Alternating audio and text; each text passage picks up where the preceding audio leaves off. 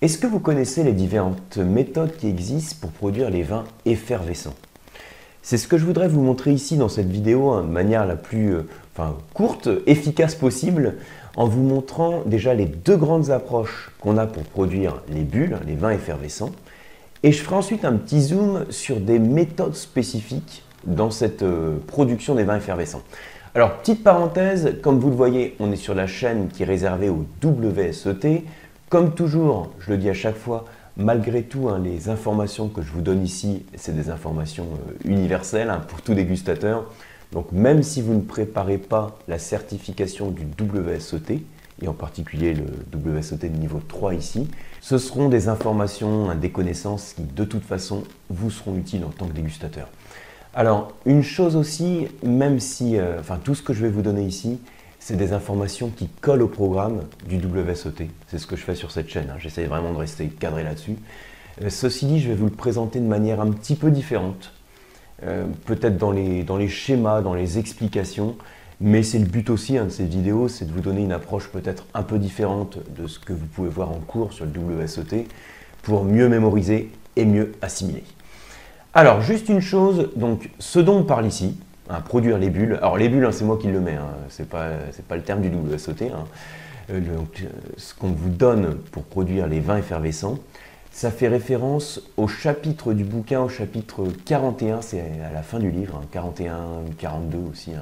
Mais dans le chapitre 41, on parle en fait des, différentes techniques sur la, production des vins effervescents. Première chose à retenir, alors on commence doucement, Qu'est-ce que c'est que qu'est-ce qui permet d'obtenir un vin effervescent ou même qu'est-ce qui définit un vin effervescent?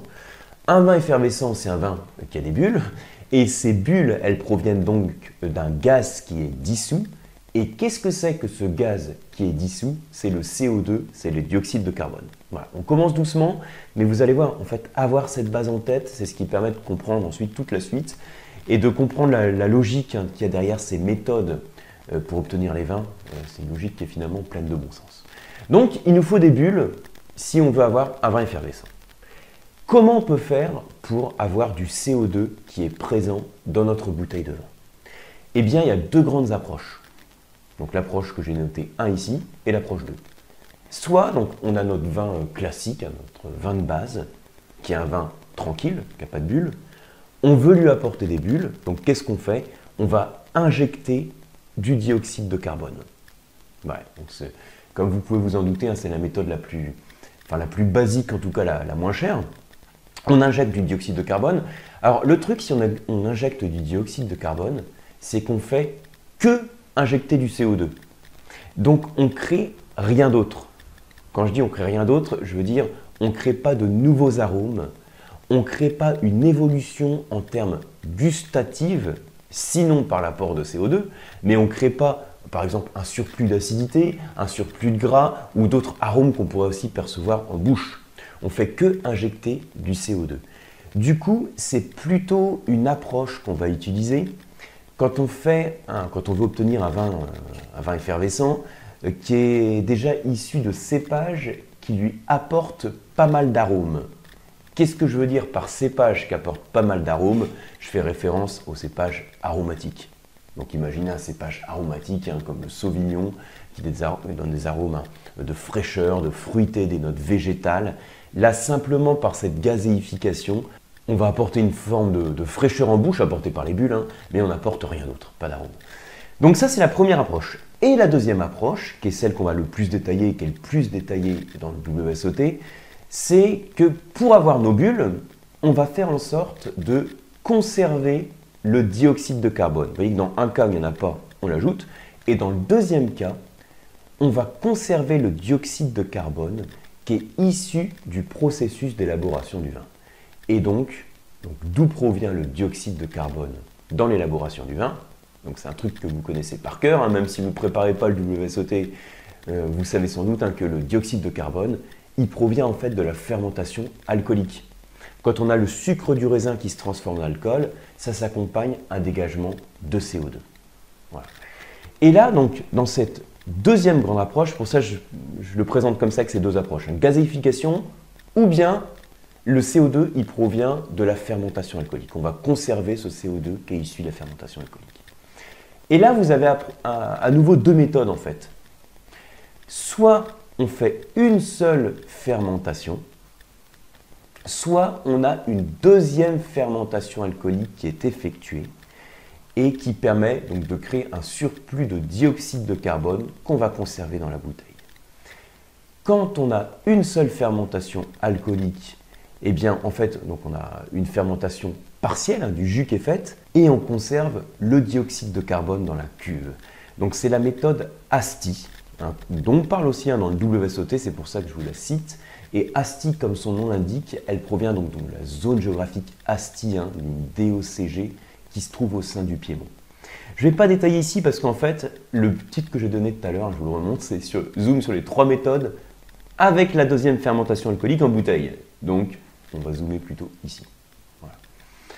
Donc, ASTI, c'est une des approches. Donc, d'abord gazéification, ensuite ASTI, et ensuite les trois autres, la méthode traditionnelle, comme dans les champagnes, les créments, la méthode par transfert et la méthode cuve close. Donc, je vous dis, quelques infos sur ces trois méthodes. Hein, c'est le but ici de cette vidéo, vous donner des repères sur ces différentes méthodes. Donc, l'autre approche, on conserve le dioxyde de carbone, mais on va faire une deuxième fermentation alcoolique. Cette deuxième fermentation alcoolique, on peut la faire euh, directement dans la bouteille, hein, ou bien on peut la faire en cuve. Si on la fait directement dans la bouteille on est soit sur la méthode traditionnelle, soit sur la méthode par transfert. Et si par contre on fait cette deuxième fermentation alcoolique dans une cuve, donc on s'en souvient parce a le terme cuve ici, c'est la méthode cuve close. Voilà, alors c'est, on est un peu dans les informations techniques, hein. enfin c'est le but ici, hein. de toute façon sur cette vidéo, je dis, hein, ça s'adresse aussi à vous si vous êtes amateur de vin à partir du moment où vous aimez vous faire plaisir avec une bonne bouteille de bulle ce sont des informations qu'il faut bien avoir en tête. Mais voilà, il y a un peu, de théorie à connaître. Donc traditionnel, transfert, cuve close. Alors, maintenant ce que je vais faire, je vais prendre la traditionnelle, la transfert, cuve close, et je vous donne quelques informations clés à chaque fois. Alors c'est parti. Première chose, méthode traditionnelle. Avant d'arriver ici, hein, avant d'arriver ici, on a donc vendangé les raisins, euh, on les a pressés, on a fait le pressurage, on a fait une première fermentation dans la bouteille, euh, puis un assemblage. Et c'est là ensuite qu'on va pouvoir dérouler tout, ce process. Alors, vous savez que quand on vendange des raisins pour effectuer un vin effervescent, il faut savoir que ce qui nous intéresse, de manière générale, ce qui nous intéresse, c'est d'avoir un raisin qui n'a pas trop de sucre et qui a un bon niveau d'acidité. Alors pourquoi d'après vous? Ça, c'est qu'on parle de méthode traditionnelle, transfert cuve close, hein, je parle de manière générale pour faire des bulles. Il nous faut un raisin avec euh, pas, trop de, pas trop de sucre et un bon niveau d'acidité. Alors, pourquoi il nous faut pas trop de sucre quand on est sur ces approches euh, de deuxième fermentation alcoolique en bouteille? Eh bien, parce que imaginez quand je fais une deuxième fermentation alcoolique, on va créer à nouveau, en plus des bulles, on va créer de l'alcool, c'est le principe de la fermentation alcoolique. Et le fait d'augmenter un petit peu le niveau d'alcool fait qu'on va faire en sorte de partir d'un vin de base qui soit pas trop riche en alcool. Je précise que cette deuxième fermentation alcoolique, elle apporte pas non plus trop d'alcool. On va dire, elle apporte entre 1,2% et 1,3% de manière générale, donc on n'a pas non plus beaucoup d'alcool qui est créé. Mais elle explique quand même qu'on va chercher à avoir un vin de base qui soit autour de 10-11 degrés d'alcool. Et puis ensuite, je vous ai dit, il faut qu'il y ait un bon niveau d'acidité. Alors pourquoi d'après vous, on va chercher à avoir dans notre baie de raisin un bon niveau d'acidité? Eh bien, on cherche à avoir un bon niveau d'acidité parce que cette acidité, on peut l'allier à la sensation thermique du froid. Moi, je dis souvent, l'acidité, c'est le froid et l'alcool, c'est le chaud. C'est la notion de saveur thermique. J'avais déjà parlé à d'autres occasions sur l'autre chaîne YouTube. Donc voilà, l'acidité, elle participe à cette fraîcheur, à ce caractère rafraîchissant. Donc du coup, un raisin qui n'a pas trop de sucre, pas trop de sucre pardon, et qui a une belle acidité. Donc ça explique aussi que du coup, un climat frais, on comprend qu'un climat frais, c'est adapté euh, pour produire un vin effervescent, parce qu'il permet d'avoir naturellement des faibles niveaux de sucre et des bonnes acidités dans le raisin. Alors, ça ne veut pas dire après qu'on ne va pas trouver des vins effervescents. Hein, on a des effervescents dans plusieurs régions du monde. je ne vais pas le développer ici. On peut en trouver dans des climats plus chauds, mais souvent ça va être nécessaire d'anticiper un petit peu la date de la vendange pour avoir un raisin qui soit pas trop mûr. Voilà, donc je vous donne ces petites informations sur, le, sur les vendanges, hein, sur la baie de raisin, parce que c'est des choses à connaître aussi dans le cadre du niveau 3. Ça peut, ça peut aider pour l'examen. Alors, ici, on a donc notre dessin de bouteille de vin, notre vin de base. Et ce petit truc hein, qui est représenté ici, hein, c'est pour dire qu'on ajoute quelque chose à la bouteille. Et ce quelque chose qui est ajouté, c'est ce qu'on appelle la liqueur de tirage. Le but de la liqueur de tirage, c'est de faire démarrer la deuxième fermentation alcoolique. Donc d'après vous, de quoi est composée cette liqueur de tirage? Eh bien, si on veut une deuxième fermentation alcoolique, elle doit être composée hein, automatiquement de levure et de sucre. Alors, levure sucre, c'est la base. On peut avoir ça. En fait, ça mélange une levure de sucre, de vin et, également éventuellement des nutriments qui permettent de favoriser ce démarrage de deuxième fermentation. Donc ensuite, on a une prise de mousse hein, qui va se faire. Alors, on va boucher aussi hein, la bouteille. Et pour boucher la bouteille, alors on ne met pas le bouchon en liège là, hein, là c'est un bouchon provisoire pour comprendre le process. c'est un bouchon provisoire.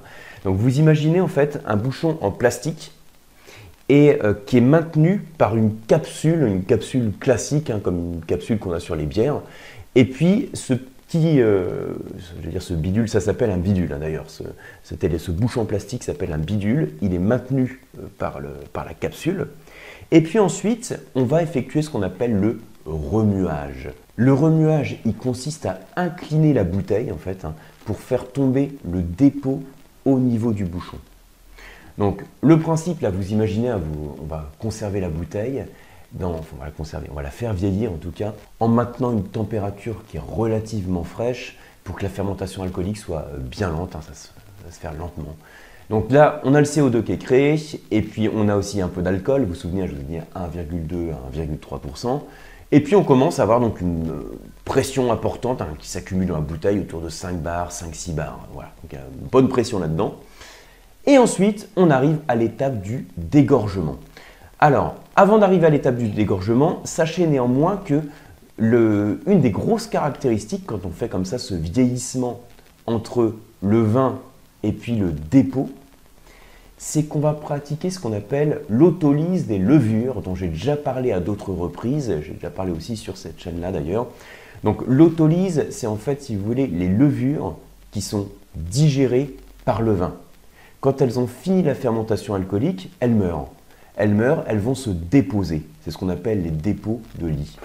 Et en fait, en étant assimilées, hein, digérées par le vin, on a le phénomène d'autolyse qui est en fait une libération des composés hein, qui sont contenus dans la levure qui va créer une complexité en termes d'arôme.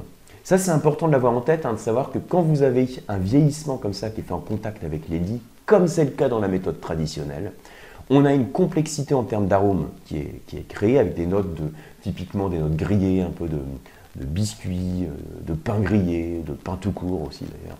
Voilà un petit peu le, type d'arôme. C'est important de le savoir parce que c'est important de savoir la différence entre la méthode traditionnelle, par exemple, où on a ce vieillissement qui est fait, et la méthode cuve close. Donc voilà, je reviens ici. On a le dégorgement. Le truc du dégorgement, c'est qu'on va refroidir, on va geler hein, le col de la bouteille ça permet de bien emprisonner le dépôt, on ouvre la bouteille et plaf, c'est expulsé avec la pression. Du coup, comme on a perdu une partie du vin, hein, puisqu'il y a toute la partie congelée hein, qui est partie, on va devoir remplacer et on rajoute quelque chose. Tout à l'heure, je vous parlais de la liqueur de tirage et ensuite, ici, on rajoute ce qu'on appelle la liqueur d'expédition. Facile de se souvenir, hein, c'est avant d'expédier la bouteille, liqueur d'expédition qu'on appelle aussi la liqueur de dosage. Vous connaissez le terme dosage. Alors pourquoi on dit la liqueur de dosage aussi?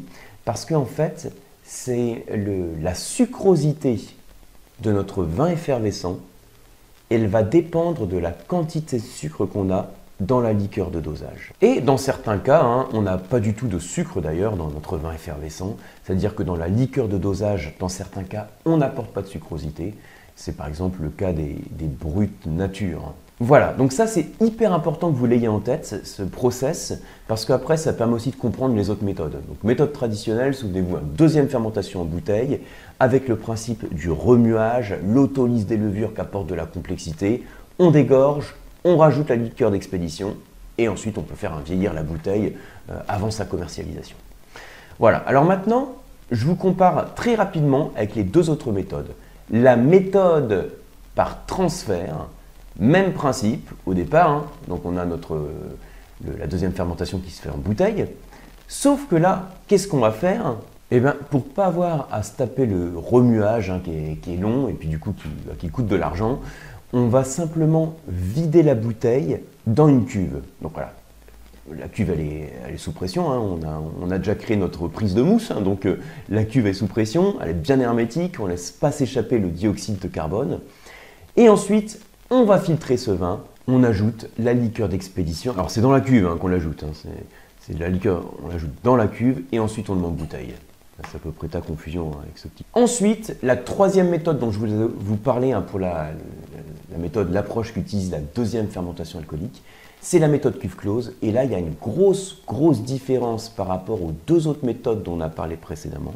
C'est qu'on ne fait pas la deuxième fermentation alcoolique en bouteille. Donc, on a notre vin tranquille euh, initial, on le verse dans une cuve et là on fait la deuxième fermentation alcoolique dans la cuve. Donc on comprend là que c'est une approche qui va être euh, plus rapide et donc aussi euh, moins coûteuse. Hein, typiquement celle qu'on va faire par exemple pour le Prosecco. Alors que je ne vais pas non plus détailler ici, hein. là vraiment je, parle de, ces méthodes-là. Donc voilà, retenez bien ces trois méthodes, méthode traditionnelle, méthode par transfert et méthode cuve close. Ces trois méthodes, ce qui les caractérise, c'est qu'on a chaque fois une deuxième fermentation alcoolique qui permet la prise de mousse, hein, qui permet d'avoir ces bulles. Mais gros point commun entre la traditionnelle et méthode par transfert, c'est que la deuxième fermentation alcoolique se fait en bouteille, alors que dans la cuve close, elle ne se fait pas en bouteille. Voilà les bases qu'il faut absolument avoir en tête. Alors, j'avais mis en situation d'examen, j'ai rien mis là, on peut se dire un peu une question type. Pour, euh, voilà, imaginez vous êtes sur une question ouverte de l'examen, et puis on vous dit, sur un truc bien, bien sur les processus d'élaboration à la question, on va devoir expliquer euh, qu'est-ce qui va faire la différence entre la méthode cuve close et la méthode traditionnelle. Hein, donc c'est question type, euh, qu'est-ce qui différencie la cuve close de la méthode traditionnelle, euh, notamment concernant la deuxième fermentation? Et là, simplement, réponse courte et précise, concernant la deuxième fermentation. La deuxième fermentation dans la méthode cuve close elle se fait dans une cuve qui est donc sous pression. Et ensuite, donc, le vin il est filtré et embouteillé sous pression. Donc, qu'est-ce que ça veut dire? Ça veut dire qu'on n'a pas ce contact qui est fait avec les lits, qui sont les levures mortes après fermentation. je vous dis un peu le, euh, type de réponse. Hein. Donc, on n'a pas ce contact avec les lits. Donc, qu'est-ce que ça implique aussi? On peut se demander hein, qu'est-ce que ça implique en termes de profil de vin? Qu'est-ce que ça va changer? Eh bien, on peut dire que les vins euh, qui sont vinifiés à partir, enfin, suivant l'approche de, la méthode cuve close, ils vont pas avoir la même complexité en termes d'arôme, ils vont notamment pas avoir ce caractère, enfin ces notes de biscuit, de pain grillé, ce caractère levuré et cette complexité euh, qui caractérise les vins qui sont élaborés avec la méthode traditionnelle. En revanche, euh, ils vont se caractériser par le caractère variétal, donc les arômes primaires que l'on va retrouver dans un. Donc voilà cette petite, euh, ce petit détail hein, autour des différentes approches pour les vins effervescents. Sans aller plus en détail hein, sur les différents types de vins, hein, là on voit ça sur le cours. J'espère en tout cas que cette vidéo vous a été utile. Si c'est le cas, comme toujours, merci de la liker, de vous abonner à cette chaîne. Et on se retrouve sur les formations sur le site lecoam.eu. À très bientôt.